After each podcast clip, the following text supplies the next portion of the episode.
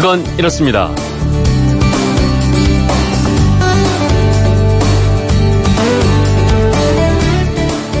안녕하십니까 전종환입니다. 지금 우리나라 방탄소년단이 미국 빌보드 차트를 점령한 것처럼 1990년대 중반에 세계를 강타한 스페인 노래가 있었습니다.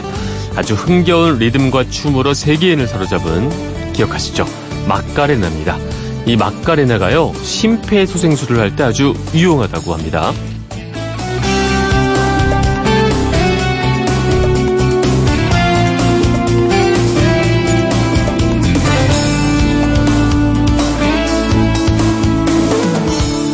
스페인 노래 마카레나가 심폐소생술에 유용한 이유, 그건 이렇습니다. 심정지가 발생하고 5분이 지나면 뇌신경이 손상이 되고요. 따라서 뇌신경이 손상되기 직전인 그 5분 동안이 소위 골든타임이라고 합니다. 심폐소생술을 하려면 5분 안에 예, 재빨리 해야 되는 건데 전문가한테 심폐소생술을 배웠다고 해도 어느 정도의 속도로 심장에 압박을 가해야 하는 건지 이게 헷갈릴 수밖에 없는 겁니다. 그때 마카레나 후렴구를 부르면서 하는 것이 효과적이란 거죠. 네, 최근에 덴마크에서 열린 유럽 마취학회 연례 회의에서 아, 스페인 바르셀로나 대 공동 연구팀이 내놓은 연구 결과에 따르면요. 심폐소생술을 할 때 최적 속도가 분당 100에서 120회인데 마카레나 후렴구 부분의 박자가 이 속도와 비슷한 비트라는 겁니다. 뭐 이 노래 기억하시죠? 딴따단따다다다다다단 딴따다다다다다다 오 마칼레나 요 노래 이 속도가 이제 심박 그 심폐소생술과 비슷하다는 건데 만약에 사태에 대비해서 심폐소생술 배워두는 분들 많이 계실 겁니다.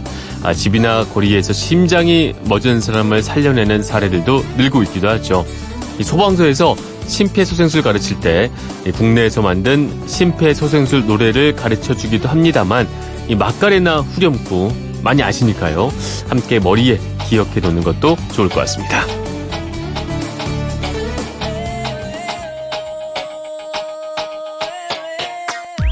네, 6월 10일 일요일이죠. 그건 이렇습니다. 전종환입니다. 마카레나 음악 잠시 들으면서 아, 혹시 모를 상황에 대비해서 심폐소생술 느낌 한번 아, 생각을 해보시죠.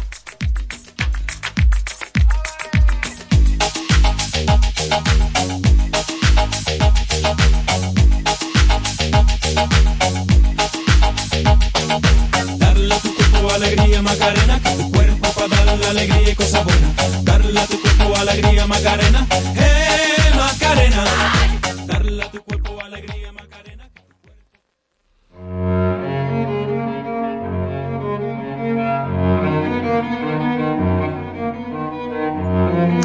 아는 만큼 들리는 클래식, 생활 속 음악이 지식이 되는 클래식 아 코너 최영옥 클래식 평론가와 이야기 나눠보겠습니다. 안녕하세요. 네, 안녕하세요. 네, 오늘은 어, 결혼에 관한 음악을 좀 준비를 해주셨다고요? 네, 뭐 시기적으로 물론 5월 달에 결혼을 많이 하기도 하지만 그렇죠. 5월, 6월 장미가 네. 많이 피는 기절에 결혼을 많이 하기도 하고 맞습니다. 어, 결혼식에 얽힌 클래식 음악을 우리가 찾아보면서 네. 어, 오류 또는 진실 뭐 이런 내용을 아, 한번 잡아봤습니다. 결혼식 음악 하면 그 신랑 신부 입장할 때 나오는 네. 음악이 하나가 있을 것이고 그렇죠. 그다음에 퇴장할, 퇴장할 때, 때. 그렇죠? 네. 어. 그때 아 근데 정확히 기억이 안 나네요. 이게 맨날 들어도 네. 또 이게 딴딴따단 이게 들어갈 때죠. 그렇죠. 그죠? 나갈 때가 딴딴따단딴 맞나? 100점입니다. 맞나요? 네, 어, 그렇죠. 네. 요 음악들에 대한 얘기를 그럼 해주실 수 있는 건가요 오늘? 네 맞습니다. 아, 재밌을 것 같습니다. 전정원 아나운서님 결혼식 때도 이렇게 두 곡으로 하셨나요? 기억이 잘 안 나는데. 네. 그랬겠죠 당연히. 그랬을 것 같습니다. 그걸 제가 관여하진 않았으니까 아마 그렇게 했겠죠? 정신이 없으셨겠죠. 네. 제 정신이 아니죠. 너무 행복하니까. 그런 걸로 하겠습니다. 네. 네. 그 결혼식 할 때 물론 신랑이 입장할 때는 좀 틀리지만 네. 우리나라에서는 마치 관례화된 것이 지금 네. 말씀하셨던 딴따다단 네. 하는 부분이 맞아요. 리하르트 바그너의 음악입니다. 아, 로엔그린 바그너는 참 그 많이 쓰여요. 그 맞습니다. 그 지난주에도 나왔었잖아요. 이 그렇죠? 시간을 통해서 어떻게 공교롭게 많이 네. 소개를 하게 됐죠? 지금 나오는 부분입니다. 네. 로엔 그린이라고 하는 오페라의 3막 시작할 때 부분부터 시작이 돼서 음. 어, 중간 부분부터 홀레 합창이라고 해서 시작되는 부분이 네. 우리가 알고 있는 딴 따다단 이 부분이에요. 음. 이거는 이제 그 전주 부분이라고. 전주 부분이고 어, 여기서 약간씩 나오네요. 그 네. 소리가. 선율이 나오고 있죠. 네. 조금 들어볼까요? 그러시죠.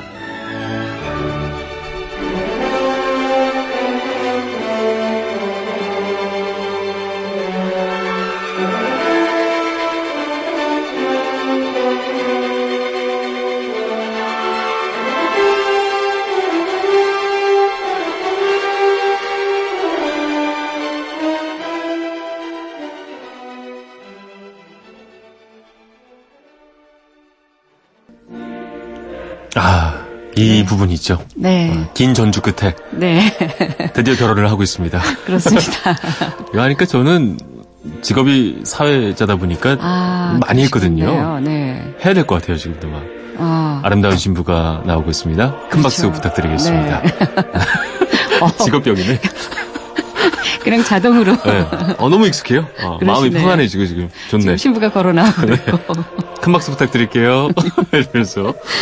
네, 어쨌든 이게 바그너 음악이죠. 네. 어디에 이게 그 정확한 제목이 어떻게 되죠? 이제 바그너의 오페라 로엔그린이라고 하는 오페라가 있는데요. 3막짜리 네. 오페라예요.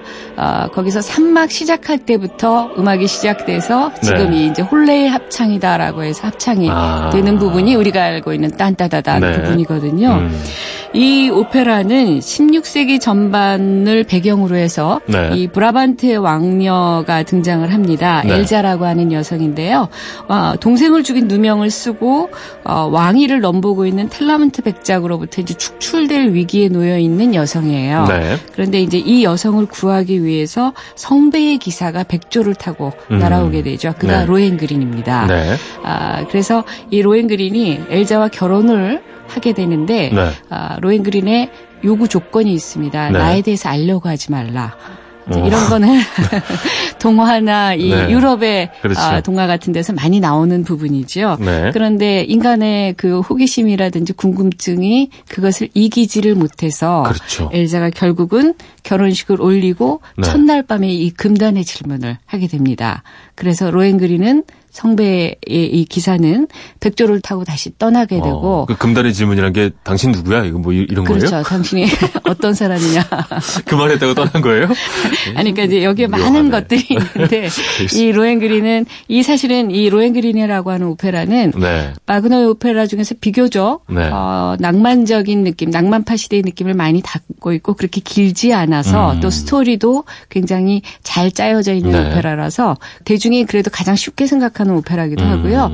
재미있는 것은 재미있다기보다는 좀 의미 있는 것은 히틀러가 제일 좋아했었던 오페라입니다. 아. 이 오페라를 보고 바그너의 음악을 자신의 나치즘에 사용하겠다라고 그렇죠. 하는 결심을 하게 됐던 것이 음. 로엔그린이에요. 여기 이제 첫 장면부터 네. 이 독일은 신이 지켜주시는 나라다라는 것이 계속 나오게 되거든요. 음. 그래서 성배의 기사 이 로엔그린이 그냥 엘자와 결혼하기 위해서 왔다는 것보다는 음. 이 독일 민족을 지키기 아, 위해서 왔던 기사인데 이 엘자가 하지 말라는 질문을 하다 보니까 네. 떠나게 되고 여기에서 절망에 빠진 엘자가 그 자리에서 죽음을 맞게 되는 내용이 이 로엔그린이라고 아, 하는 내용입니다. 비극적인 굉장히 비극적인 내용이죠. 쓰고 있는 거군요. 그래서 어, 특히 독일 음악을 전공한 학자들이나 네. 또 어떤 분들 음악계 사람들 중에서는 왜 결혼식 입장에 가장 축복받아야 되고 행복해야 될 그러니까요. 결혼식 입장곡으로 이 바그네의 비극적인 더더군다나 음. 아주 신랑 신부가 그냥 죽어버리는 그러니까요. 하나는 떠나고 이런 내용의 음악을 음. 쓰는가 다른 음악이었으면 좋겠다라는 이견도 굉장히 많이 있는 작품이 이 로엔그린의 결혼행진곡입니다. 외국에서도 우리나라만큼 이 음악을 그 많이 쓰나요? 외국은 음악이 좀 다양 다양하다 보니까 네. 반드시 이 음악으로만 사용하지는 아. 않아요. 왜 요즘 우리나라도 보면은 어, 현악 앙상블이나 이런 바뀌었죠? 네, 네, 연주자들이 오면 어, 꼭 신부 입장할 때 모차르트 음악이라든지 음. 이런 음악으로 사용하는 경우도 굉장히 많이 있거든요. 네. 근데 이제 우리는 이 딴 따다단 하는 이 부분이 입장을 알리는 그런 느낌 하다 보니까 신부 입장곡으로 대표적인 음. 곡이 되어 버렸죠. 그렇군요. 그래서 뭐 어떤 분은 결혼식은 어차피 인생의 무덤이니까 대단히 적절한 곡이라고 생각을 한다. 알겠습니다. 그에 반하면 네. 아까 퇴장곡으로 그러니까요. 우리가 많이 어, 연주를 하고 있는 맨델스존의 아, 축혼 행진곡이라고는 하지만 똑같은 이 부분이죠. 그렇죠. 아까 지금 말씀하셨던 예, 똑같은 웨딩 마치입니다. 아, 전 또 본능적으로 자 큰 박수 부탁드립니다. 신랑 신부 행진. 행진야. 뭐, 일단 노래 듣고 오시죠. 그 신랑 중계를 들어봐야 될 것 같은데요.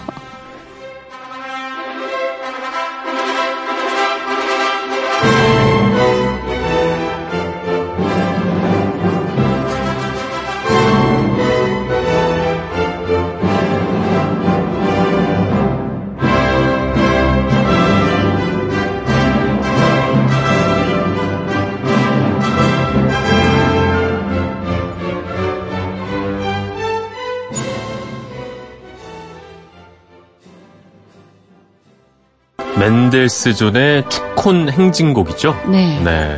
뭐 아주 익숙합니다. 네. 네. 축혼 행진곡 뭐 웨딩 마치예요. 네. 근데 우리는 퇴장곡이라고 생각하게 하기 위해서 굳이 축혼 행진곡이라고 어, 아마 번역을 하지 않았나 하는 음. 생각이 좀 드는데 네. 어, 한여름밤이라고 한여름밤의 꿈이라고 하는 어, 오페라에 들어있는 부분입니다. 네. 한여름밤의 꿈은 셰익스피어의 그렇죠. 아주 대표적인 작품이죠. 해피엔딩 희극이죠. 네. 이 맨델손이 17살에 맨델손은 네. 사실은 어, 이 클래식 음악사에서 낭만파 시대를 이끌었던 대표적인 존재이기도 하고 네. 사실은 바흐 이후의 낭만파 시대의 천재로 지금 다시 추앙을 받고 있는 어, 대표적인 존재가 이 맨델손이라고 하는 존재입니다. 그래서 네. 되게 어 10대 때 음악을 만들었던 게 많아요. 음. 그래서 17살 때 이 맨델손의 누나 파니라고 하는 존재도 사실은 굉장히 중요한 존재입니다. 네. 아, 둘 다 음악적인 재능이 있었지만 부각 되기는 맨델손만. 당시 이제 여성들의 음. 입장이 아, 위치가 그러하다 보니까 이제 그런 네. 부분이 있었는데 어쨌든 이 누나 파니와 굉장히 많은 작업을 했었는데 이 셰익스피어의 한여름밤의 꿈이라고 하는 작품을 보고 17살에. 네. 아, 나도 저런 정말 아름답고 환상적인 내용, 환상적인 꿈에 대한 음악을 꼭 쓰겠다라고 음. 생각을 하게 됐다고 합니다. 네. 그래서 이때 단숨에 서곡을 만들었고, 네. 오버추어를 만들었었고요.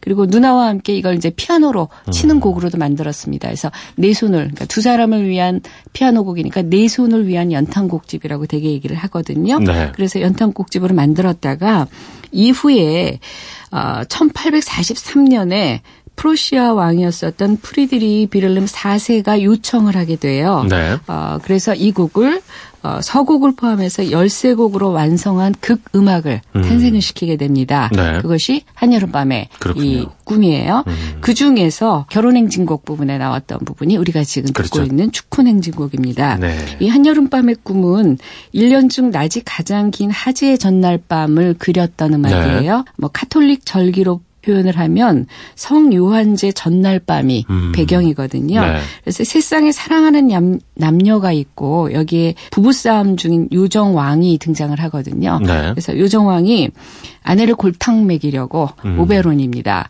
아, 이 오베론이 사랑의 묘약을 구하라고 해서 다른 사람들 눈에 발라주고 그래서 아내를 골탕 먹이려고 하는데 네. 이것이 이제 이 여러 쌍의 사람들에게 배달 사고가 일어나게 되죠. 그렇죠. 좋아하는 사람들끼리 사랑의 묘약을 해주면 좋았을 텐데 이상한 쪽으로. 어, 그래서 그렇죠. 엉뚱한 팀이 어, 서로 이 사랑의 묘약 때문에 사랑하 게 되고 뭐 야단 법석이 되는 그런 상황이 돼요. 네. 그렇지만 이제 맨 마지막에는 해피엔딩으로 끝나는 음. 내용인데. 여기서 두 쌍의 결혼식을 올릴 때 이 곡이 나오게 아, 되는 부분입니다. 결혼식에서. 예. 그래서 뭐 음. 어떤 부분은 어, 신랑 신부 퇴장할 때 행진곡풍이기 때문에 가장 아름답고 또 대단히 화려한 반연하게 그런 스케일과 느낌 때문에 퇴장곡으로 잘 어울리기도 하는 조금 전에 들어봐도 참잘 어울린다 이런 느낌 이 네. 들었는데. 맞습니다. 근데 그 바그너 아까 우리가 입장할 때 들었던 바그너와 네네. 맨델스 존의 묘한 관계가 있다고요? 네, 바그너는 뭐 우리가 지난 시간에도 말씀드렸지만 반유태주의자였고 네, 그렇죠.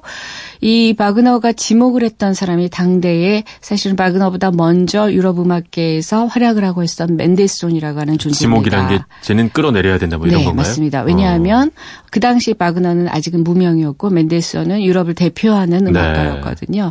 그런데 알고 봤더니 독일인으로 알고 있었는데 증조부 시절에 이 멘델스존의 가문이 굉장히 부유한 은행가 집안이었어요. 네. 그래서 유럽에서 유태인으로 살아간다는 것은 사실은 굉장히 어려운 어려운 일입니다. 일이죠. 더더군다나 그 재산을 지키면서 살아간다는 네. 것은 이건 아마 세익스피어의 베니스의 상인이라고 음. 하는 아, 이 저기를 생각하시는 분들이라면 샤일록이라고 하는 존재를 어떻게 유럽 사람들이 그리고 네. 있는지 피도 눈물도 그렇죠. 없는 고리대금업자를 네. 그리고 있잖아요. 생각하는. 네, 맞습니다.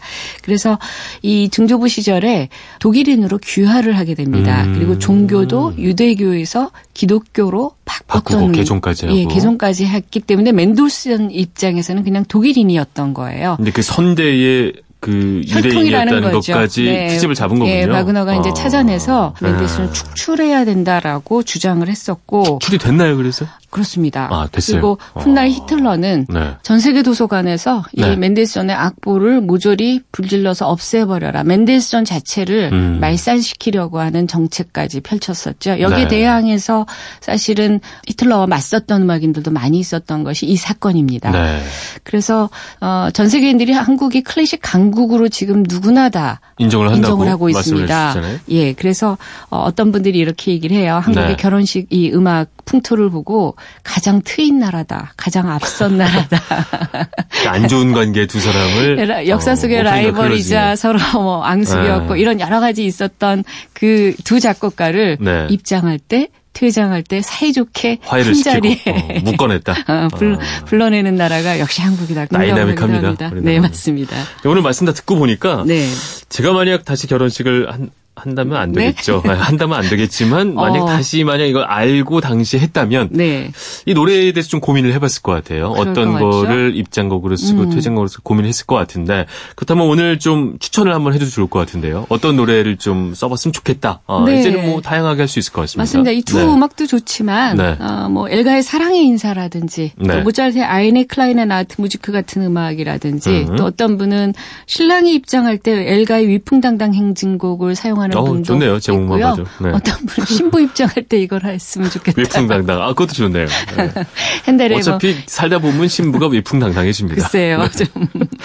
그리고 파흐의 안나 막달라나를 위한 음악 수첩 중에 나오는 뭐 미뉴엣이라든지 네. 이런 곡들이 있는데 아, 이건 제 개인적인 네. 아, 개인적인 의견인데요. 저는 쇼팽의 피아노 협주곡 1번의 2악장을 음. 신부가 입장할 때 아, 배경으로 연주가 되면 어떨까 신부 입장에 아, 그렇죠? 하는 생각이 듭니다. 음. 이게 조성진 씨 때문에 유명 쇼팽 콩쿠르에서 우승했을 때 이 곡을 연주하기도 했고 네. 쇼팽 피아노 협주곡의 이 1번의 이 악장은 워낙 유명한 그렇죠. 아름다운 어. 곡이지요. 어. 저희가 일전에 한번 소개를 해드리기도 했었었어요. 네.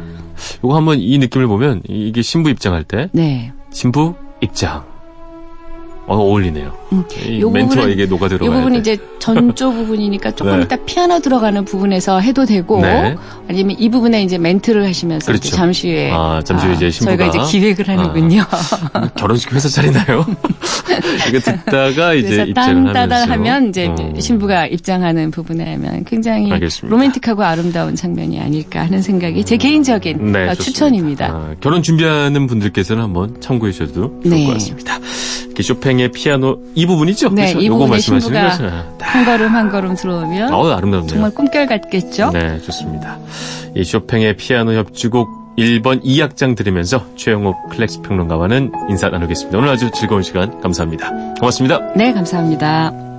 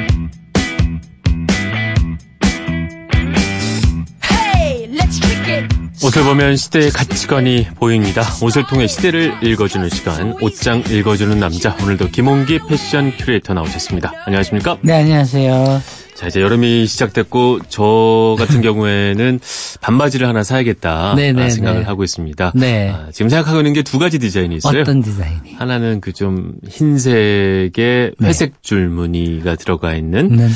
그 소재도 좀 네. 약간 그, 그 뭐, 뭐죠? 약간 그 여름 시어서커. 아, 좋죠. 요걸로 할지. 시원하죠. 아니면 좀 반바지니까 조금 더 포인트를 주기 위해서 아, 강아지 자수가 들어가 있는 강아지 자수? 어, 상당히 센데? 그거 너무 세죠? 아, 니 그것도 뭐 나쁘지는 아, 않아요. 그런 거를 입을 때 네. 위에 뭘 연출하느냐 이런 게 중요한 거죠. 아, 이게 뭔가 좀 젊어지고 싶나 봐요. 뭔가 좀 해보고 싶고 말이죠.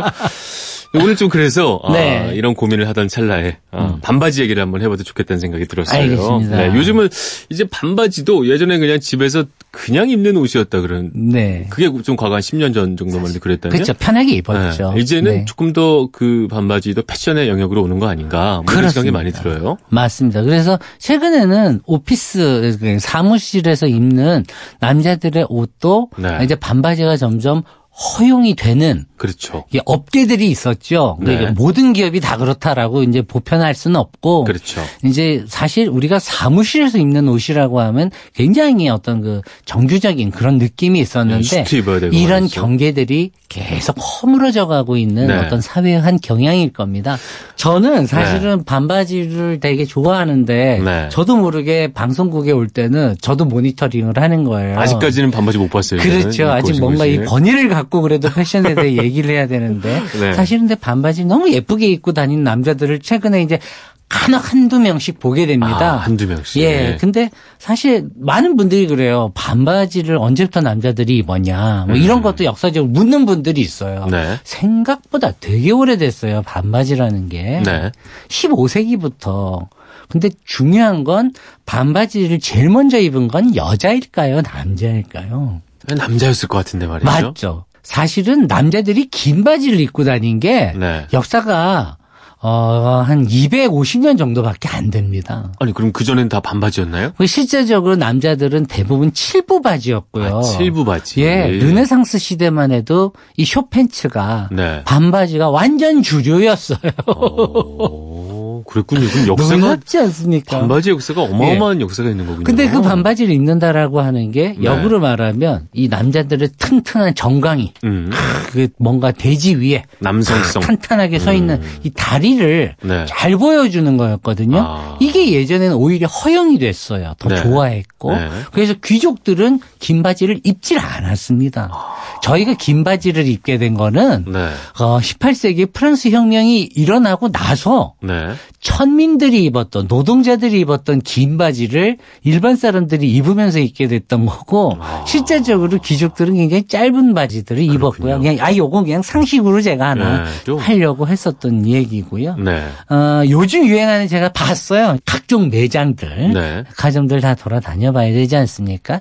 길이 를 항상 묻습니다. 많은 분들이 가장 어려워요. 길이가. 무릎을 살짝 덮는 거. 네. 예, 요거 포인트입니다. 그리고 약간 슬림하셔야 돼요. 너무 슬림하면 예. 아, 이것도 좀 부담스럽지 않나요? 부담스럽지만 네. 사실은 네. 옷을 입었을 때 예쁘죠. 아, 슬림한 것이 예, 낫다. 그래서 실제적으로 음. 반바지들을 봤는데 약간 이제 슬림하게 뚝 떨어지는 이런 네. 것들이 많더라고요. 네. 네. 그 위에 셔츠를 좀 더 낙낙하게 입는달까? 네. 예, 화이트 셔츠를 네. 이렇게 접어가지고요. 그렇죠. 입는 이런 스타일로 많이 하시는 것 아. 같아요. 네. 여기 한 가지 알려드리겠습니다. 린넨 소재 있잖아요. 네. 시원한 이런 재킷을 같이 입게 되면 린넨 재킷. 예, 음. 그렇게만 입으면 사무실에서 편하게 입으실 때 입는 옷으로 스타일로 그렇죠. 하셔도 이렇게 뭐랄까 예절을 벗어나지 않으면서도 네. 멋지게 네. 스타일리시하게 보이실 수 있어요. 알겠습니다. 네. 한국 남자들한테 특별히 좀 잘 어울리는 그 좀 전에 말씀하셨던 그 핏하고 네. 적정 길이 네. 뭐 소재나 아니면 이런 거에서 한국 남자들한테 조금 더 어울리는 걸 추천해 줄 만한 거는 글쎄요. 좀 전에 말씀해 주신 게 사실 뭐 한국 스타일일 수 있겠군요. 그렇습니다. 나이 네. 그리고 뭐 한국 스타일을 넘어서 네. 반바지를 예쁘게 소화하는 법은 네. 딱 정해져 있는 것 같아요. 음. 그러니까 어, 길이에 대한 것은 이제 이미 무릎, 말씀을 무릎 살짝 덮는 드렸고요. 그렇죠? 근데 이제 톤온 톤이라고 해서 네. 과연 저는 어떤 식의 반바지 차림을 잘하냐면 네. 저는 베이지색을 잘 입어요. 반바지를 예, 거기에 이제 딱 입고 그 위에 약간 노란색 계열 있잖아요. 그렇죠. 옅은 그러니까 네. 같은 톤으로 맞추는 겁니다. 네. 색의 계열을 이제 흔히 이렇게 짙음에서 옅음으로 살짝 하는 그렇죠. 이런 식으로 배색을 해주시게 네. 되면 굉장히 우아해 보여요. 그렇죠. 예, 여기 음. 위에다가 약간 이제 그 저희가 밤이 되면 또 약간 쌀쌀하니까 아까 말씀하신 자켓이나 예, 재킷이나 어. 아주 얇은 네. 어, 그런 그러나 느낌이 좀 약간 포근해 보이는 그런 가디건 살짝 걸쳐주면 그렇죠. 어, 이 남자 정말 사랑 빠지고 싶습니다. 네. 진짜 너무 멋있어. 아, 저한테 하라는 얘기는 아니고요. 한여름에도 멋있어요. 예, 참 괜찮아요. 예. 근데 가장 또 이제 반바지를 입다 보면 신경이 쓰이는 것은 이제 뭐 반바지와 신발의 상성. 신발은 네. 부담을 많이 안 가지셨으면 좋겠어요. 근데 막상 이 그 내가 있는 신발을 반바지와 매치했을 때 뭔가 아니에요, 아니에요. 아, 좀 어렵다 이런 많은 분들이 반바지를 입으면 꼭 무슨 여기에 맞는 샌들을 괜히 신어야 될 것 같고 발가락 보여야 될 것 같고 막 이러시는데 가장 중요한 건 옷에서 반바지도 일종의 포인트거든요. 그렇죠. 그걸 포인트로 두시고 어, 신발은 가, 기존에 가지고 계시던 거 신으세요. 조금 더 밝은 컬러가 있는 스니커즈를 신으셔도 되고 네. 로퍼라고 해서 저희 구두 있잖아요. 그렇죠. 네, 그거를 신으시되 양말을 조금 네. 잘 신어주셔도 좋겠다. 양말은 요즘에 목 네. 없는 양말도 아닌데 그런 네. 거 신는 게목 없는 양말을 신으셔도 되고 네. 요즘은 그 목 없는 양말이 약간 길어져서 안에가 음. 살짝 보일락 말락하게 패턴들이 살짝 살짝 보이게 신는 그런 양말들도 있거든요. 네. 그런 거 새로 스트라이프 같은 걸로 살짝 신으시면 되게 청량감을 네. 주게 되죠. 알겠습니다. 이런 식으로 어, 반바지는 스타일링을 하시는 게 좋고 근데 저는 항상 알려드리는 가장 큰 핵심이 반바지를 입을 때는 시원한 소재의 긴 팔을 입으세요. 그리고 뭐 그걸 이런 식으로. 살짝 걷어주시고 그렇죠. 롤업을 하는 겁니다. 네. 네 이런 어떤 이런 미묘한 스타일링들이 음. 반바지와의 어떤 균형도 잡아주면서 굉장히 어떤 한 사람의 느낌을 댄디하게 만들어요. 네, 예, 이런 균형감들 찾아가시면 좋겠어요. 뭐 간단하게 몇 가지만 기억하면 좋을 것 같아요. 그 네. 길이는 무릎 정도, 그 약간 네, 네. 핏하고 네. 그리고 반바지를 입었을 때는 위쪽을 같이 반발로 하면 너무 그냥 반팔이니까 네. 위를 살짝 좋은 해서 맞습니다. 아, 얇고 길게 입어라. 네. 뭐 이렇게 하면 입어져. 그리고 사실 반바지를 요즘 막 패턴이 들어간 무늬가 들어간 것도 있어요. 네. 입으셔도 됩니다. 그것도 괜찮고. 중요한 건 그걸 입으실 때는 네. 위에는 솔리드로 입어야죠. 민무늬로. 예. 네. 그렇게 해서 이제 어느 정도 시각의 균형을 잡아주는 거. 네. 요것만 항상 기억하시면 의식적으로 생각하면 스타일링은 60% 이상을 먹고 들어간다고 생각해요. 알겠습니다. 네. 이제 어, 한여름이 다가오고 있고 말이죠. 맞습니다. 날도 점점 무더워지고 있는데 네. 반바지도 이제 패션의 일종의 영역이 됐으니까 그렇죠. 오늘 드린 말씀 왠지 다음 그렇죠? 방송할 땐 다 반바지 입고 올 것 같은 그런 느낌. 저희 네. PD 한번 입는 것도 꼭 보고 싶고 말이죠. 네. 맞습니다. 뭐 어쨌든 이번 여름에는 좀 반바지를 한번 잘 활용해 볼 수 있는 오늘 알겠습니다. 참고가 잘 됐으면 좋겠습니다. 오늘도 김홍기 패션 큐레이터 얘기 나눠봤습니다. 말씀 감사합니다. 네, 감사합니다.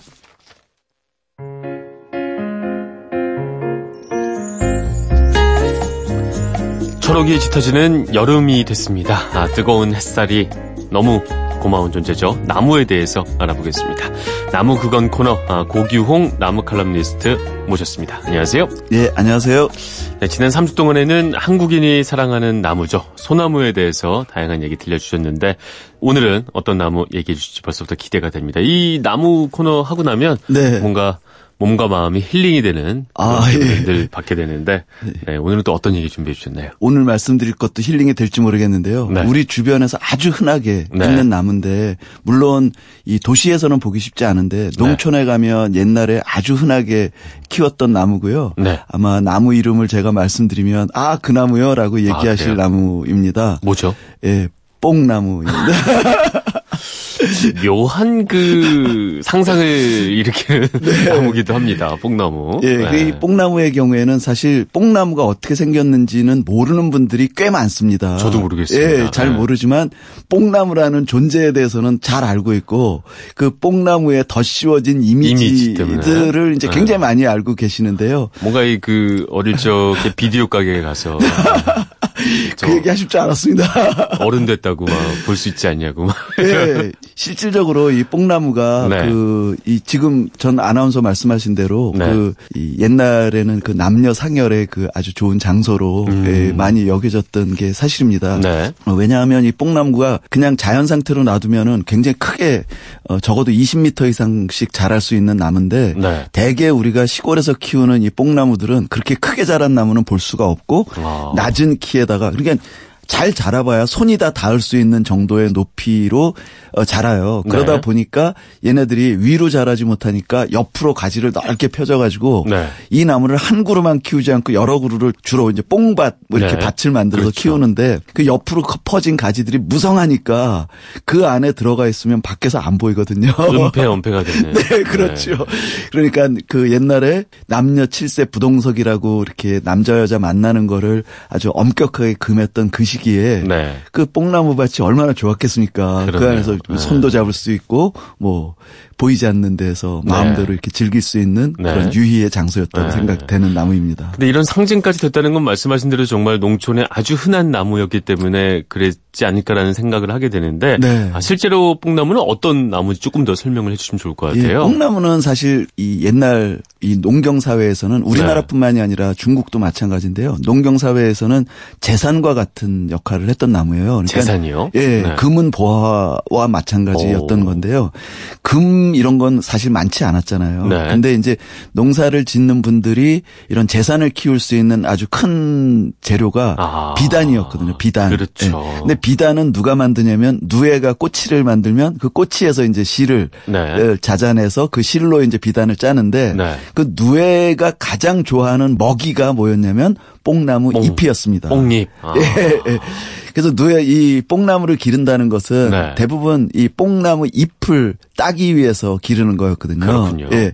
그러다 보니까 앞에 제가 뽕나무는 자연 상태에서는 20m 이상 자라는데 네. 대개 우리 시골에서는 이렇게 크게 자란 걸 볼 수 없다 그런 이유는 그렇죠. 뭐냐면 네. 이 순전히 뽕잎을 따야 되는 거거든요. 목적이. 네. 그러니까 위로 높이 손이 안 닿을 정도까지 높이 자라는 건 아, 의미가 없어요. 예, 예. 그러니까 뽕나무가 더 크게 자라려고 하면 네. 이렇게 뭐 줄을 잡아서 휘게 한다든가 네. 아니면 위를 잘라준다든가 해서 더 이상 못 자라게 하기 때문에 네. 우리 시골에서 자란 나무는 작은 나무들이고요. 네. 지금도 옛날 어린 시절의 기억을 가지신 연세 많으신 분들이 어린 시절의 뽕밭 기억을 많이 말씀하시는데 네. 들어보면 다들 이렇게 키 작은 나무 으로 이제 생각하시는 아, 경우가 십상입니다. 그렇군요. 네. 어떻게 보자면 이게 그 이제까지 저희가 얘기했던 나무들은 그 어떤 고기함 막 이런 상징들도 네, 네, 네, 있었고 네. 뭐 여러 가지 얘기가 있었는데 네, 소나무 얘기가 그렇죠. 이제 주로 그랬죠. 예. 특히 뽕나무야말로 가장 그 가정 경제에 도움을 주는 나무였다. 네, 가정 경제 그렇죠? 가정 경제를 한 걸음 더 나가서 지역 경제와 지역 나라 경제. 까지 그렇죠. 어. 예. 그래서 많을 수밖에 없었고 그렇죠. 이집 예. 저 집에서 다 키우면서 우리도 한번 좀 잘 살아보자. 네, 그냥 농사만 갖고는 예전에는 참 그것만 갖고는 좀 살기 어려운 시절이 그렇죠. 됐으니까 예, 말이죠. 예. 어. 그렇게 키우는 나무인데 사실 은 네. 이제 우리가 지금 아까 남녀 상열 이야기도 했지만 네. 사실 뽕나무를 어릴 때 많이 본 분들한테 중요한 재미있는 추억이 하나 있는데요. 네. 뽕나무에 열매가 맺히거든요. 네. 이 열매가 맺히면 그걸 이제 아주 맛있어요. 달큰하고 약간 시큼하면서도 단맛이 있는데 네. 그걸 이렇게 먹다 보면 이 혀 천자 혀에서부터 이게 완전히 까맣게 물드는 그런 열매가 맺어요. 아. 그 열매가 들으시면 아실 텐데 네. 오디. 오디. 예, 오디라고 하는 오디라고 열매가. 오디라고 하면 좀 건강에 좋다 이런 느낌이 있는데 그건 아니었나요? 아, 건강에 좋습니다. 그렇죠. 건강에 예, 좋고. 예, 굉장히 좋은데요. 네. 말씀 잘하셨는데요. 네. 그 오디가 이제 뽕나무에서 열리는 열매예요. 네. 그런데 대개 우리나라에서 나무 이름을 붙일 때는 열매 이름을 가지고 이름을 붙이거든요. 그렇죠. 그래서 예를 들면 밤나무 같은 밤이 열리면 밤나무, 밤나무. 뭐 이런 식으로 이제 붙이는데 네. 그러면 오디가 열리면 오디나무라고 오디나무. 해야 되지 않느냐? 네. 네. 뽕이 열리는 것도 아닌데 왜 뽕나무라고 그렇죠. 했냐 이러잖아요. 네. 근데 지금 건강에 좋다는 말씀 하셨는데 네. 오디는 이 소화를 아주 촉진시켜 준다고 네. 합니다. 예. 그러다 보니까 오디를 많이 먹으면 소화가 잘 돼가지고 네. 방구가 뽕뽕 나와요. 아, 그래서 뽕나무. 예, 그래서 뽕나무라고 이름을 붙였다고 합니다. 예. 재밌네요 이 나무 참. 네. 어. 그러니까 이게 참 얻을 게 많은 것이 네. 일단은 열매는 먹으면서 그렇죠. 네. 소화도 잘 되고 네. 방구도 잘 나와서 네. 신진 대사를 좀 원활하게 해주고 네, 잎은 아까 말씀하신 대로 이제 그 누에의 먹이 누에의 먹이가 되니까 네, 네. 버릴 데가 없는 나무네요. 아 버릴 데가 없죠. 예. 아, 가정 경제도 도움. 네. 아. 그럼 뽕나무는 지금도 아, 네. 아, 뭐 서울에서는 이렇게 도시에서는 많이 볼 수 없겠으나 네. 뭐 지금도 시골에 가면 많이 이렇게 키워지고 있나요? 어떤가요? 그렇지 않더라고요. 아, 지금은 예. 아니고요. 예, 지금 이제 뽕나무를 키워서 뽕잎으로 누에를 키워서 비단을 이렇게 만드는 데가 그렇게 많지 아, 않고요. 그럴 때가 예. 아니니까. 예, 예. 그래서 지금 시골에 가도 이렇게 옛날에는 아주 흔하디 흔한 나무였는데 네. 지금은 시골에 가도 농촌 마을에 가도 흔하지 않은 나무가 됐어요. 아, 그렇군요. 어, 게다가 이제 이이 뽕나무가 네. 그렇게 오래 자라는 나무가 아닌 걸로 알려져 있는 상태고 네. 큰 나무가 아니다 보니까 보호할 가치가 그리 많지 않았던 거였거든요. 아. 네. 근데 그런 와중에 이제 제가 이제 그동안 이제 나무를 보러 다니면서 어, 유난히 큰 나무 한 그루가 있어서 오늘 소개해 드릴까 하는데 유난히 큰 뽕나무. 네, 네, 네. 유난히 이렇게 웃기죠. 그냥 이름만으로도 예, 맞습니다. 이름만 친구예요. 예, 이름만 네. 들어도 저절로 웃음이 나오는데요. 예. 네. 이 뽕나무 중에는 이 우리나라 우리나라에서 제일 큰 나무로 여겨지는데요. 네. 강원도 정선에 가면 네. 봉양리라는 마을이 있어요. 네. 근데 제가 마을이라고 표현하니까 이제 시골 농촌 이런 게 먼저 떠오르는데 그렇죠. 사실은 이 봉양리라는 곳은 굉장히 번화고 합니다. 네. 정선 군청 바로 앞인데요. 음.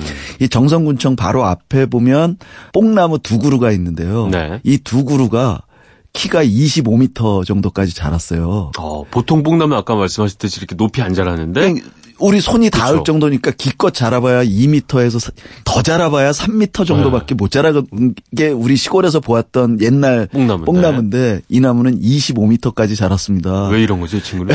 예.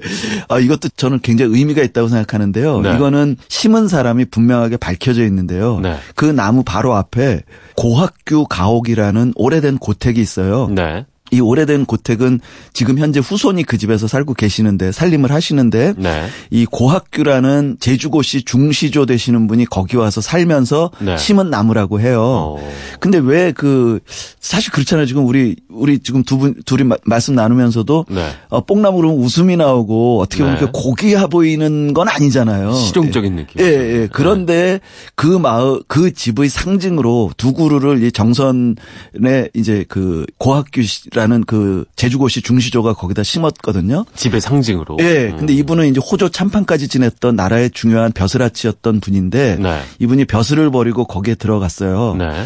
들어가서 유난히 여러 그루 여러 종류의 나무 중에 이 뽕나무를 심은 데는 중요한 뜻이 있는데 네. 그게 뭐냐면 옛날 정선에 관한 기록에 보면 어 상마 심리라고 해서 네. 뽕나무와 삶 이 두 가지 종류의 식물이 심리에 걸쳐서 퍼져 있다. 이렇게 이제 얘기를 이제 쓰여진 기록이 있거든요. 정선에 그만큼 많았다는 얘기인가요? 네, 굉장히 네. 많았다는 이야기죠.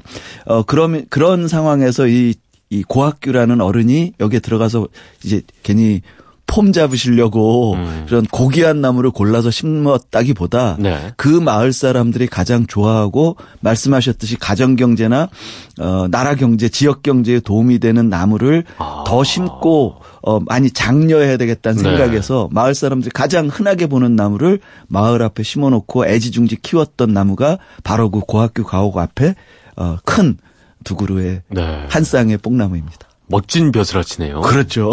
예. 어, 보통은 이제 아, 나는 좀 고귀해 보이고 싶어 이런 생각을 할 법도 한데 예. 대부분 그렇잖아요. 그렇죠. 예. 어, 인상적입니다. 네. 그 지금도 가면 볼 수가 있는 거죠. 그렇게 네, 키가 네, 큰그 네. 뽕나무 네, 말이죠. 이게 한 300년 정도 된 나무인데요. 네. 예, 하나 알아두셔야 될 게요. 제가 언제 이 이야기를 누구한테 말씀드렸더니 야, 그 나무에 오디가 열리면 어마어마하겠다. 이런 말씀을 누가 하시는데 네. 어, 이 뽕나무는 암나무와 수나무가 따로 있어요. 네. 예, 그래서 암나무에만 이 오디가 열리고 수나무에는 오디가 안 열리거든요. 네. 예, 그런데 이 고학교 가옥 앞에 있는 뽕나무는 수나무예요. 아, 그럼 오디는 없겠고. 예, 오디는 열리지 않습니다. 좀 아쉽네요. 네. 큰 오디가 열려서. 그러게요. 예. 소화가 안 되는 분들한테 아주 도움이 잘 될 것도 같네요. 네. 그렇죠. 알겠습니다. 뽕나무 얘기를 듣고 나니까 우리가 뽕에 대해서 가졌던 네. 어떤 비디오에서부터 내려왔던 뭔가 네. 좀 묘한 분위기가 말이죠. 네. 아, 이거 대단히 그 의미 있고 한 네. 번쯤 보면 되게 정겨울 것 같은. 네, 아주 정겹습니다. 네, 그런 예. 나무 얘기였습니다. 아유, 오늘도 시간이 뭐 어떻게 간지 모르겠습니다. 네, 지금까지 고기용 나무 칼럼니스트와 뽕나무 얘기 나눠 끝까지 웃음은 나오네요. 네, 네, 네. 네. 알겠습니다. 오늘도 감사합니다. 예, 고맙습니다. 네. 네, 14년 전 오늘은 미국 가수죠. 레이 찰스가 세상을 떠난 날입니다. 어, 미국 흑인 음악의 성장을 이끈 가수로 평가를 받고 있죠. What I Say 레이 찰스의 목소리 들으면서 저는 인사드리겠습니다. 지금까지 아나운서 전종환이었습니다. 일요일 아침이죠. 모두 힘내십시오. All right.